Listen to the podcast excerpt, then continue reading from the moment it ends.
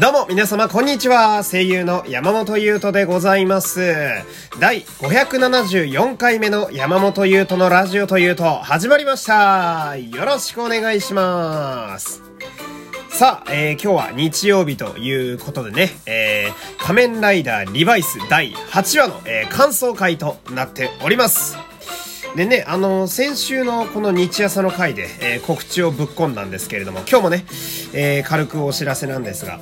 来週のね、えー、10月31日、同じく日曜日ですけれども、えー、この日にですね、いつも通りこの仮面ライダーリバイス、まあ来週だから第9話かな、えー、第9話の感想会、またラジオであげると思うんですけど、一緒にですね、えー、仮面ライダーにゆかりのある、えー、ゲストの方、俳優の上山良太さんとですね、かなり濃密に、まあ、外務だったりだとか、エグゼイドだったりだとか、えー、彼が出ていた仮面ライダーの時代の裏話をたくさんぶち込んだ、非常に濃密なね、えゲスト会を一緒にあげたいと思っておりますので、えー、まあこの仮面ライダーの回だけね、えー、聞きに来てくださる、えー、ライダーファンの皆様ね、えいると思うので、ぜひとも、来週はこの日朝の回も合わせて、上山亮太さんとのゲスト回もね、えー、ぜひ聞いていただければと思います。あのーインタビューとかツイッターで喋ってないレベルのことがめちゃめちゃ出てきて、うん。編集どうしようかなってなってるぐらいにはかなり濃密な回なので、ぜひ仮面ライダーファンの皆様ね、えー、聞きに来ていただけると、えー、嬉しく思います。もちろん、それ以外のファンの方もね、えコーナーも用意してますので楽しんでいただければなと思っております。まそんな感じで、ま告知もそこそこにですね、えー、早速観測、感想をいきたいわけなんだけど、うん。今日の仮面ライダーリバイス第8話ですよ。えー、温泉旅館にみんなで行くという回ですね。えー、温泉会でございます。まあ、今回良かったなって思うのが、その、まあ、五十嵐家の大人たちね、えー、お父さんとかお母さん、そして、デッドマンズ、うん、みんなコスプレしてましたけど、えー に、フェニックスのジョージ狩崎と、そして門田博美。で、かつ、その温泉のね、えー、お客さんなんかもみんな出てきて、その、まあ、今まであんまりフューチャーされなかったというか、えー、セリフが少なめだったキャラクターたちにも、こう全員にしっかり出番があったのがすごく良かったなと。えー、なんかこう、なんでしょうね。何気にオールスターな回だったんじゃないかな、みたいな。えー、なんかこう、銭湯のお客様の中にね、あのー、ニンニンジャーのね、父上の方がいるんですけど あの人何考えてんだろうな、みたいなちょっと不穏な動きもあったりなんかして、えー、で、しかも、今んとこ登場してる仮面ライダー、リバイとバイスとエビルとデモンズ、全員が変身しているという非常に豪華な回になったんじゃないかなと思うわけですけど、あのー、まあ、それぞれ見ていきたいんです、ですが、その、デッドマンズはさ、なんか、もう、ほぼドロンジョ様みたいになってますけど、大丈夫なんですかね、あれは？うん、なんか結構その、先週とかだと、テロリストの危ない組織みたいな、結構強調されてたんですけど、なんかこう、揃った瞬間に急に全員で正体明かして、しかもフリオくんがノリノリで、あの、なんていうの、あの、悪さみたいなポーズ、青色いるでしょ？ドロンジョ一味の。えー、青色みたいなポーズ取ってたし。っていうか、カラーリングがドロンジョ様と全く一緒じゃない？リーダーの女の人が赤色で、ちょっとこう知恵を使う感じのやつが緑色で、パワータイプが青色でしょ？全く一緒じゃねえか！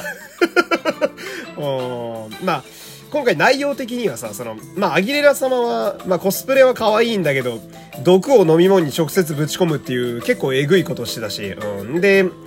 不良は不良で、その、せっかく空手道場にまで忍び込んだのに、正体がバレちゃって、こいつ大丈夫かなみたいな いろいろ突っ込みどころがあってね。で、デッドマンズの幹部って何気に人間体の時の名前がちゃんと日本語の名前があるのが珍しいですよね。アギレラ様が夏木花さんだったりとか。これは、なんだろう、デッドマンズになる前の人間だった時の名前なのかなみたいな、またね、こう考察がはかどったりするわけですけど。ほんで、フェニックスの二人もすごくいいですね。このジョージ・狩崎と門田ヒロミ。このコンビは、俺もしかして一番推しかもしれないな、今んとこリバイスで。うん、ヒロミが好きなんだけど。けどうん。この二人はその、温泉に入ってるだけでちょっと笑っちゃうっていう ずるいよね。うん。個人的にはその、ジョージ狩崎が浴衣でめっちゃくつろいでんのに、角田博美が任務やろうとして、制服にめちゃくちゃちゃんと着替えててね。で、しかも、彼のカバンの中身がその、本当に仕事用のものしか持ってきてない感じがすごくあそこ好きでしたね。うん。で、あともう一個あれだな。あの、温泉にみんなで入ってるシーンでさ、その、まあ、あそこって仮面ライダーとかさ、そして今の角田博美みたいな特殊部隊のメンバーもいて、戦える人があんだけたくさん風呂に入ってるシーンなのにさ、その、技術者であってベルトを開発しているジョージ狩崎の体が一番バキバキに仕上がってんのがあまりにも面白くて。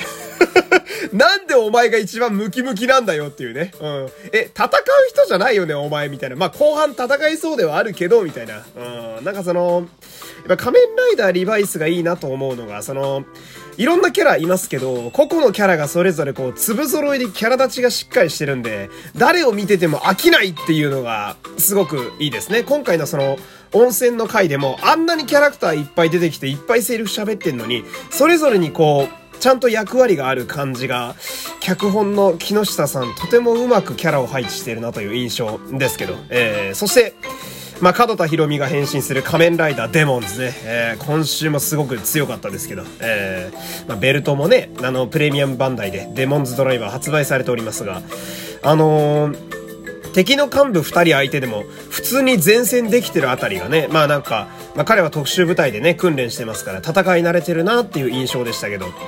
あのー、まあ、幹部二人はさ、もちろん本気ではないと思う。まあ、前座的なね、あの、手抜きだったとは思うんだけど、そこで戦えてたのも、やっぱ、ヒロミさんって普通に強いんだなって思うし、で、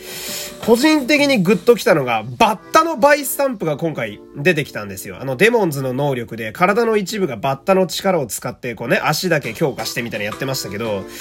あのー、このバッタっていうのがすごいいいと思うんですよ。その、バッタといえばやっぱり、初代仮面ライダーのモチーフであるバッタじゃないですか。仮面ライダー、ヒーローの原点みたいなところがあると思うんだけど、これをさ、その、今のリバイスで一番真っ当に真面目にヒーローをやってる、角田博美が使うっていうのがすごく熱いんだよね。うん、初代の因子を受け継いでいるというか。うん、で、それにしてもその、ヒロミさんってすごいいいキャラしてるし、で、デモンズもめちゃくちゃいいデザインしててすげえかっこいいんだけどさ、その、やっぱ音声とかそのフォームチェンジっていうのかな、ゲノミクスって言ってましたけど、あの音がすごいまがまがしいんだよね。なんか見た目もちょっと怖いしさ。うん、なんか、そう、角田博美っていう変身者の素直さとのミスマッチが、まあ面白いといえば面白いんだけど、その、やっぱリバイスって不穏要素が目立つので、今後、そのベルト使ってて大丈夫なのかなっていうのはどうしても心配しちゃうんだよね。うん。あと、角田博美ね、俺今週好きだったのは、その、彼、寝相がめっちゃ綺麗なんだよね。うん。あの、ジョージ・カリザキとバイスがね、なんだかんだでちょっとこう気があって夜喋ってるシーンがあったけど、後ろで角田博美が寝てるんだけど、めちゃめちゃ綺麗に寝てんだよね。ぜひ見てほしいですね。背景になってんだけどさ。あの辺、豆にキャラ付けしてんなーなんて思うんだけど。うん。そして、今週はやっぱり、仮面ライダーエビルの初変身ですね。えー、その、まあ、エビルは、コウモリがモチーフで、バットバイスタンプで変身するわけなんだけど、コウモリがたくさん集まってきて、こう、なんだろうな、毒々しい緑のエフェクトをまとった後、それを包まれてから剣で切って吹き飛ばして変身するっていう、まあその、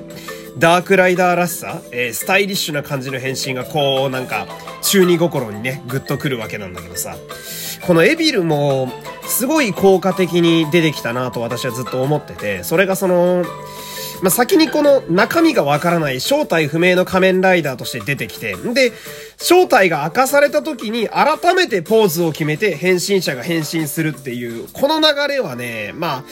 そうだな。歴代ライダーで言うと今パッと思いつくのが仮面ライダーガイムなんだけど、まあ、あの、ゲネシスライダーとかそうでしたね。一斉に出てきて、後々戦国龍馬とか、港陽子とかが改めて変身するとかありましたけど、なんかその、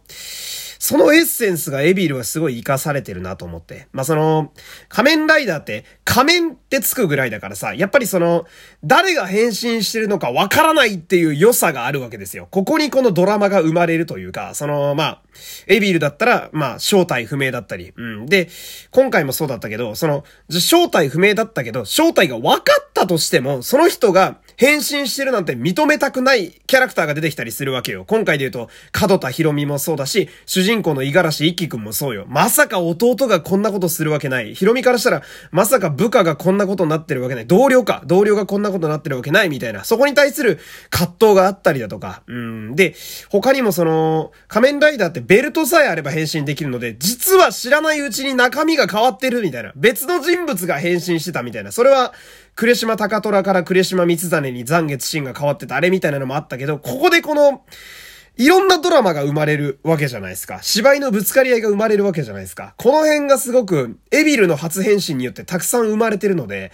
この、特に来週がすごく俺は楽しみなんですよね。えー、まあ、今週ってその本当に、マジってぐらいいろんな要素があってね、あの、ゴリラの新しいバイスタンプでね、あの、フォーゼモチーフのライダーになったりとか、いろいろあったんだけど、その、最後にはさ、一応、オチとしては、信じていた弟が実は悪の仮面ライダーで、しかも悪魔に体を乗っ取られていたっていう、その、登場人物、あの、五十嵐家もそうだし、五十嵐一輝くん、主人公もそうだし、フェニックス側、まあ、多分、仮崎、ジョージ仮崎は知ってるんだけど、角田博美にとってもショックだったみたいな、その、キャラにとって、すごいショックな状態でドラマを残して終わってったわけじゃないですか、今週、なんやかんやで。うん、だから、